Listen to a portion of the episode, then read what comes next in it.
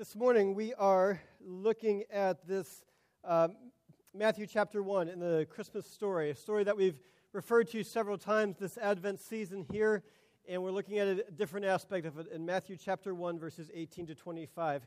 Here again, God's Word.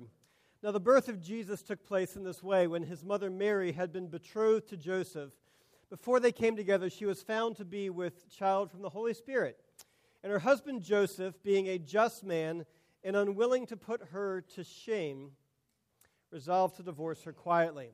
But as he considered these things, behold, an angel of the Lord appeared to him in a dream, saying, Joseph, son of David, do not, do not fear to take Mary as your wife, for that which is conceived in her is from the Holy Spirit.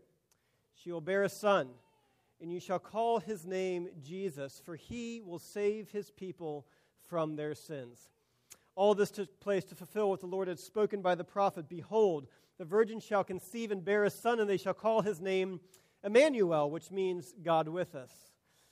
And when Joseph woke from sleep, he did as the angel of the Lord commanded him. He took his wife, but he knew her not until she had given birth to a son, and he called his name Jesus. Let's pray for God's blessing on his word. Heavenly Father, we ask that you would send your spirit to teach us here this morning to teach us the hope that is found only in you. And Lord, that we would fix our eyes upon it and hold to it and cling to it and make merry because of it. In Jesus' name, amen. His name is Jesus, Yeshua, Jesus.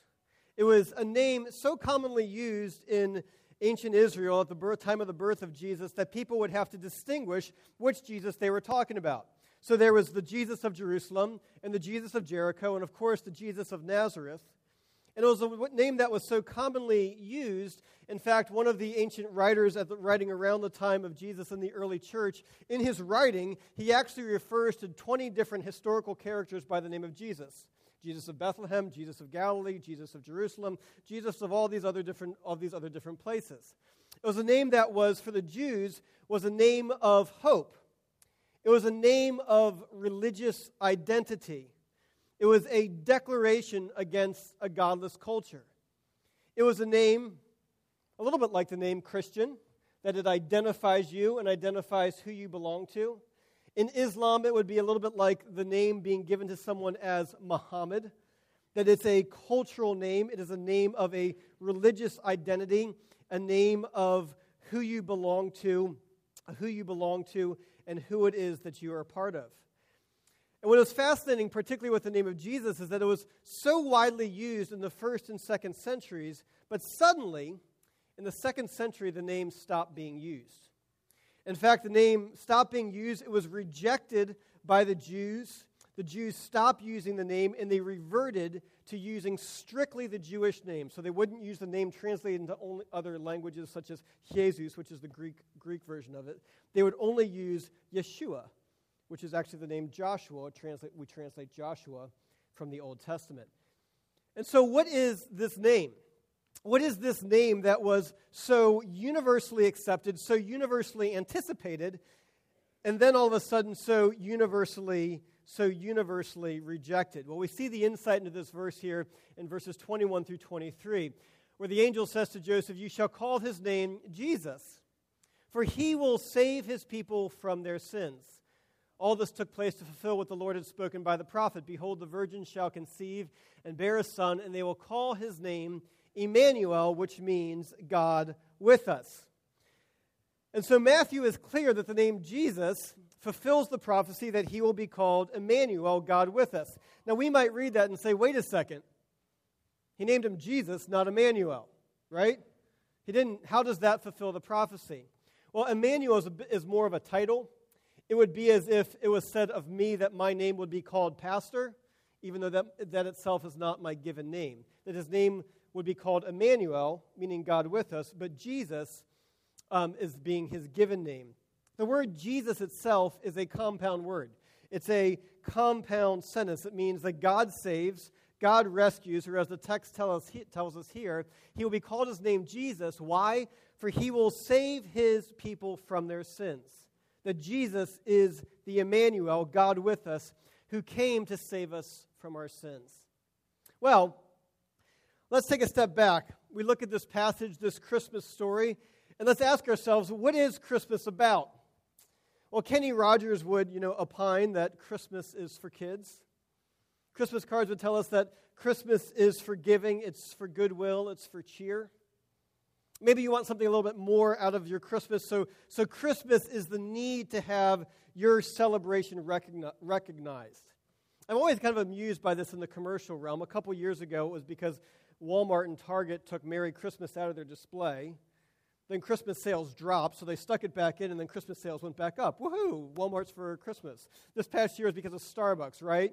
Starbucks just had red cups, and the outrage that they would just have solid red cups because they're not recognizing our celebration as, of Christmas. So Dunkin' Donuts steps in and they put Christmassy themes on their cups. Okay, let's go buy our, let's go buy our coffee from Dunkin' Donuts. What's Christmas about? Let's getting our celebration recognized.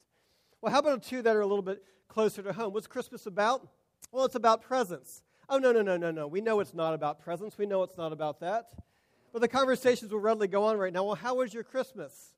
Oh, it was good. I got everything that I wanted but it's not about the presents, right? Or a little slightly differently, how about this one? What's Christmas is about? It's about family. And of course, that being a good thing. Before, uh, earlier this fall, in the beginning of December, I was reading an article in a Christian leadership magazine, and the article was entitled Five Mistakes That Churches Make for Christmas Eve Services. It's like, oh, that's interesting. So I started to read this article, and number two on the list was competing with family. I'm like, what is that? And it says, well, when you're trying to decide what your service should be like, and how long your service should be, and what time your service should, is at, you need to do so in a way that your service doesn't compete with family. Because if it comes down between having a family dinner and having a worship service, family wins every time. So move your worship services. I'm like, isn't that interesting? Why is that the case? Because Christmas isn't about Jesus, it's about family and that will take the place of anything else, even Jesus, if you will. And then we think about it, and here this to the Sunday on December 27th, the Sunday after Christmas, right? And someone asked me, not a part of our church, they said, So the Sunday after Christmas, do you still preach about Christmas the Sunday after Christmas? I'm like, Well, that's kind of a funny question.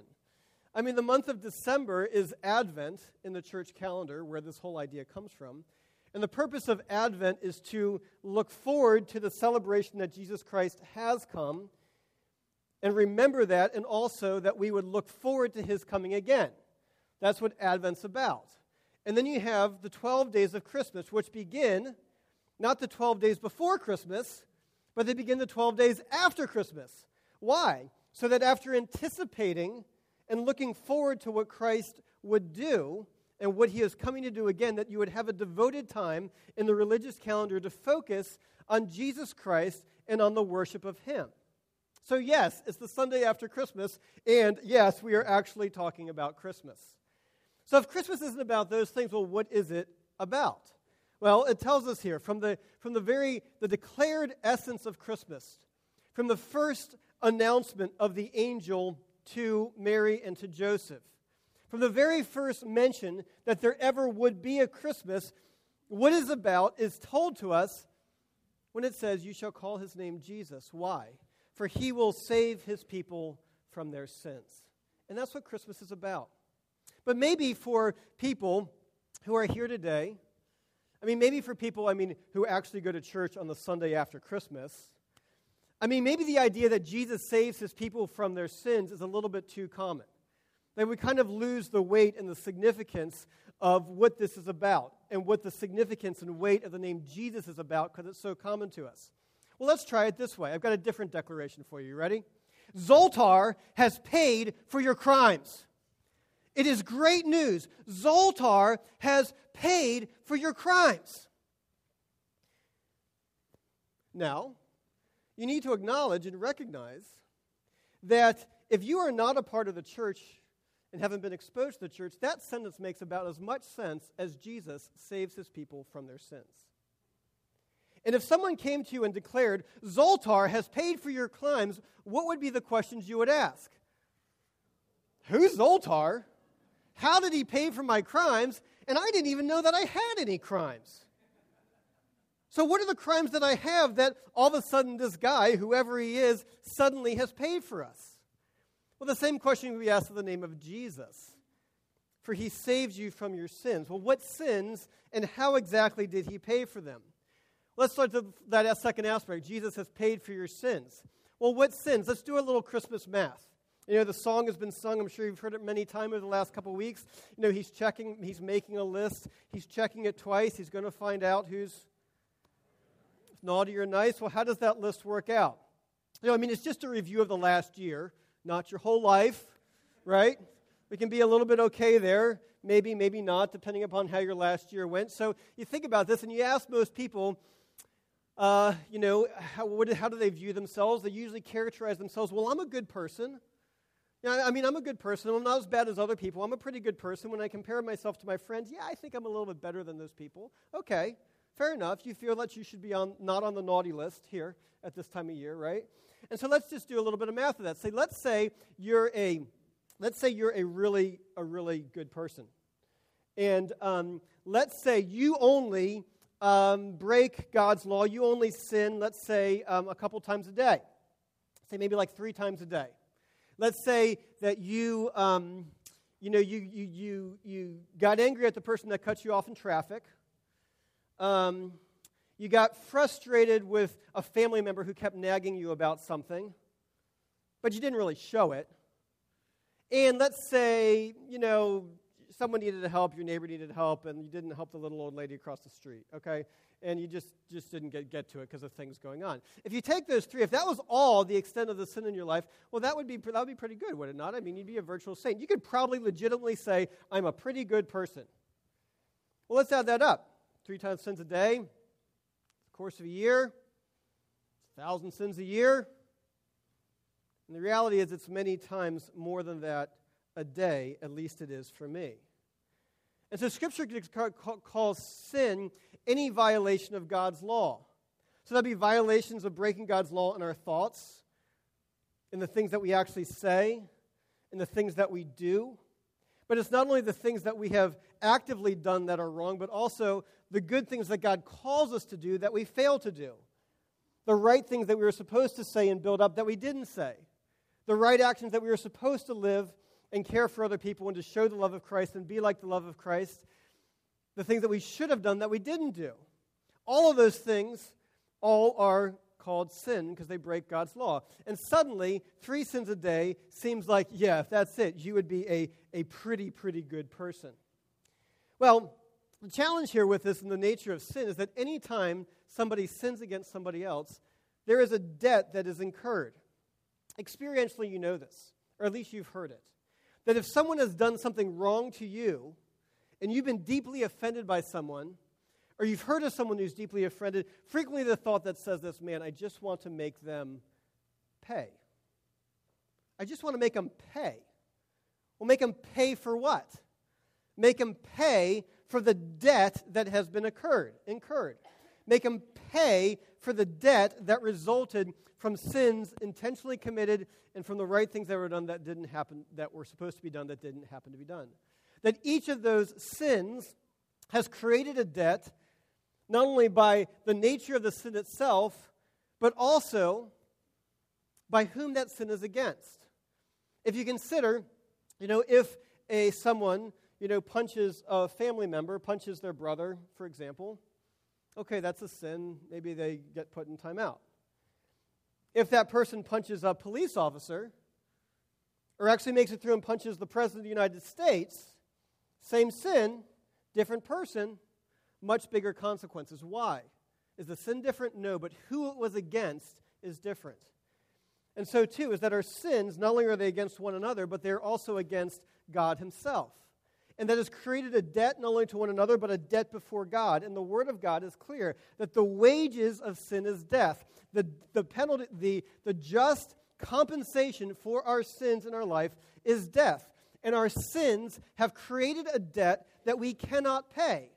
And the just penalty for our debt that we cannot pay is death, as Scripture declares it. So that's the half of the equation. Jesus saves his people from their sins. Those are our sins. That's the challenge. Well, how does Jesus save his people from their sins. Who was this guy? First off, he was God become flesh, Emmanuel, God with us, as we looked at on Christmas Eve. But not only that, but what Jesus did is that he is the one who saves us from our sins. Well, how does that occur? Scripture gives several other, multiple other descriptions and clarifies the nature of what Jesus, he saves his people from their sins, of what Jesus has done. One of those in Revelation chapter 5, verse 9. The declaration about what Jesus has done. They sang a new song saying, Worthy are you, Jesus, to take the scroll and to open its seals. Why? For you were slain, and by your blood you ransomed people for God from every tribe and language and people and nation. What did Jesus do? For by your blood you ransom people for God from every tribe and every tribe and language and people and nation. Jesus saves his people from their sins by being a ransom. A ransom is the payment that is made to release someone from slavery payment that is made to release someone from bondage. You see it, of course, when criminals hijack people, they hold someone for ransom. What do they want? They want a payment so that the people who are in held in slavery and bondage, that that payment, that that ransom would set them free. And Jesus saves his people from their sins by being a ransom, that his death is the payment that releases us from bondage that he pays the debt that we cannot pay so that we would be set free. And the ransom price, if the wages of sin is death, the ransom price is the cost of his life. And that's what Jesus does. He gives himself to save us from our sins. But the Word of God emphasizes this, um, emphasizes both aspects, both components of the name of Jesus, of what Jesus has done and also our predicament. Romans 5 8 puts it this way, one of many passages. While we were yet sinners, Christ died for us. What Romans identifies that the problem is not only have we committed sins, have we committed wrongs, have we violated God's law, but there's also a problem with who we are while we were yet sinners. That is, we, it is, we are sinners not because we sin, but rather we sin because of who we are. We sin because we are sinners. And what Scripture declares is while we were sinners, not only what we've done, but who we are, Christ died for us as a ransom to set us free. Another passage, a couple verses later. And we were reconciled to God by the death of his Son. What is the problem of our sin? Is that we have been estranged from God, alienated from him, that we have been enemies of God, as Scripture declares. But by the death of his Son, we have been reconciled to him. That there's been a way for our relationship to be restored, to be made apart, to be made right, for that relationship to be healed and brought back together. Another passage, 1 Peter 2, that Jesus bore our sins in his body on the cross. What does that mean? Is that he is the one who took the punishment for our sins. He is the one who made the payment for the debt that we could not pay. Not only did he do that in bearing the punishment for our sins, but on the cross, he broke the power of sin over us. And when Jesus Christ returns, one day, yes, the very presence of sin in our life will be removed. He bore our sins in his body on the cross. And not only does he take our sins away, but everything that is good, right, and beautiful about Jesus Christ, the riches of Christ credited in his account, is given to us, transferred to us. Ours is taken away, his is given, his righteousness is given to us. Our problem, Jesus is the one who solves it by saving his people from their sin. Well, let's go back. Let's see another passage of these two natures what Christ does and our problem, what Jesus does and to why he does it. Isaiah 53. He was pierced for our transgressions. Your transgressions are? Transgressions are the really bad types of sin. Okay? And the reason why transgressions are the really bad types of sin is that transgressions are the sin that religious people commit. Transgressions are the sins of saying, I know what God requires of me, I know the boundary, I know what I should and shouldn't do, and I am intentionally going to cross it. Transgressions are sins of intentionality. They're not sins of accident, they're not sins of ignorance. They are sins of intentionality, of what religious people do, intentionally sinning against God. And it says, He was pierced for our transgressions. Then it goes on, He was crushed for our iniquities. Iniquities being a reference to immorality, our uncleanliness. Transgressions would be a subset of iniquities. And then it continues, Upon Him was the chastisement that brought us peace. Why? Because apart from Jesus, there is no peace between one another or between man and God. And then it continues, and with his wounds, being that the punishment, the penalty, the debt of sin is death, and with his wounds, we who are sick and broken and dysfunctional, with his wounds, we are healed. All we like sheep have gone astray. That we've each wandered off, we've turned everyone to his own way, and the Lord has laid on him, taken from you, and put on him the iniquity of us all. And anyone who believes in Jesus, who believes this truth, who stops trusting in themselves but turns and trusts in Jesus, then yes, Jesus saves them from their sins and will be saved from their sins. And this is the truth. This truth is the foundation of Christmas. Mary, Joseph, Mary is with child. What is conceived in her is of the Holy Spirit. And you shall name him Jesus. Why? For he shall save his people from their sins. It is the foundation of Christmas. It is what Christmas is about, the promise given to Joseph the angel's proclamation about this babe. His name would be Jesus. It is why Christmas is such good, new, good news that Yeshua, Jesus, Jesus, who saves his people from their sins, has come. And as we stand on this side of Christ's birth and his death and resurrection, not only has he come, but yes, he has saved his people from their sins. But it is this very truth, Jesus, this good news, that is eliminated by Christmas. How ironic, is it not?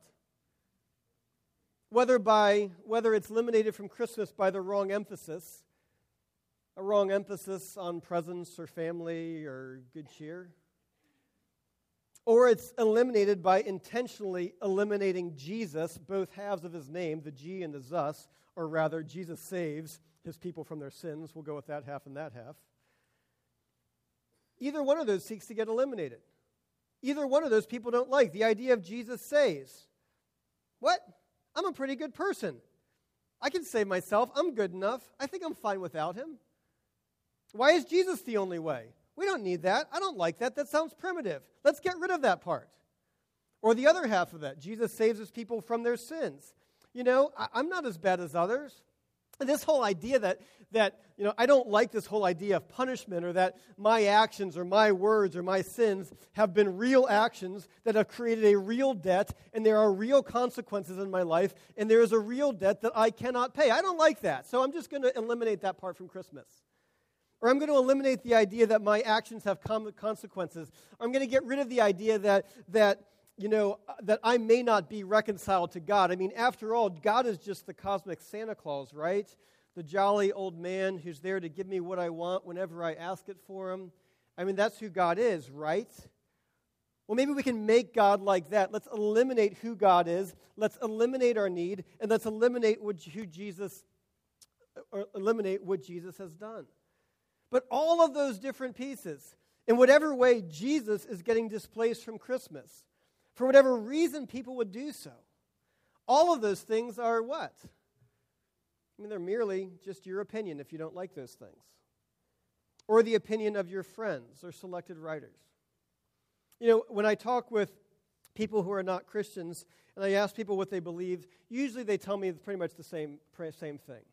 They usually say, Yeah, I believe that there's a God, I believe that He exists, and I believe that he, he was there to help, you know, that he, he can help me and I, and I need him at times in my life.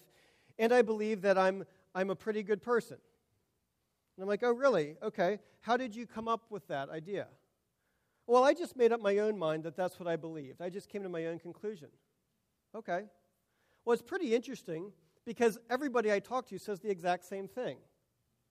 That's not so unique, now is it? It's not so unique if your views could be put on television and the majority of Americans and people would say, Yes, that's what I believe. Way to go. You came up with your own conclusion. Think about that. If what you believe is just what everyone else's believes, how unique is that? How much have you made up your own mind? And I would just ask you and challenge you is that are you willing to leave something with such stakes to your own musings? Would you leave something of such magnitude to the opinions of other people? Hey, this is just what we think, and I don't like this idea of Jesus. I don't like that he's the one that saves, and I don't like the idea that I'm the one that needs savings. Are you just going to leave this up to yourself and leave this up to your own opinion, or would you actually embrace Christmas? Would you actually embrace Christmas? The real reason and the purpose of Christmas is Jesus, for he saves his people from their sins. And so, what does that mean for you? What it means is that, yes, you need to have a recognition that I have sinned, that I cannot save myself, and I need saving. And I am trusting that Jesus is the one who alone can save me from my sins. That's what Christmas is about. And would you embrace Christmas and not just the latest version of your own opinions or someone else's this Christmas season. You see, Jesus did not come to validate our feelings, He did not come to be whoever we want to make Him out to be in our minds. He did not come to provide a warm feeling and pretty decorations and chance to sing carols and drink toasts and feast and exchange gifts. But Jesus came to save us from our sins.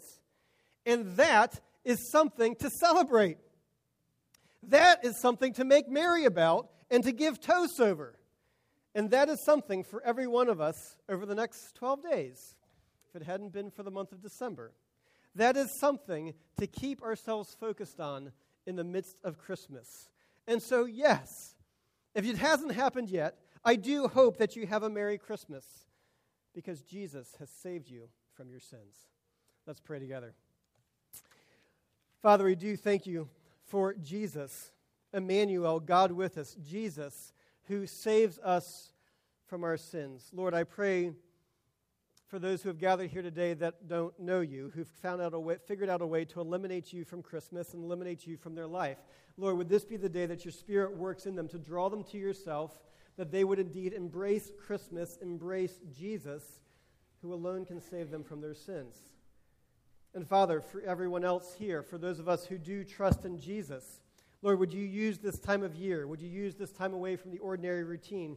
Would you use this time of year of extraordinary effort and focus, various symbols around us? Lord, would you use those things not ju- as not just reminders of how fun it is to be Christmas time, but would you use those things as reminders that Jesus is the one who saves us from our sins? Would Christmas lights remind us that Jesus is the light in the darkness? Would the evergreen tree remind us, Lord, that you are the one who gives light, life in the midst of death, and your life never ends? Lord, would you be the one who reminds us in the exchange of Christmas gifts? Would you be present, Lord, that you are the gift that came to us to save us from our sins? Lord, thank you. Fill our hearts with joy with merriment because you, Lord Jesus, have saved us from our sins. And it is in your name we pray. Amen.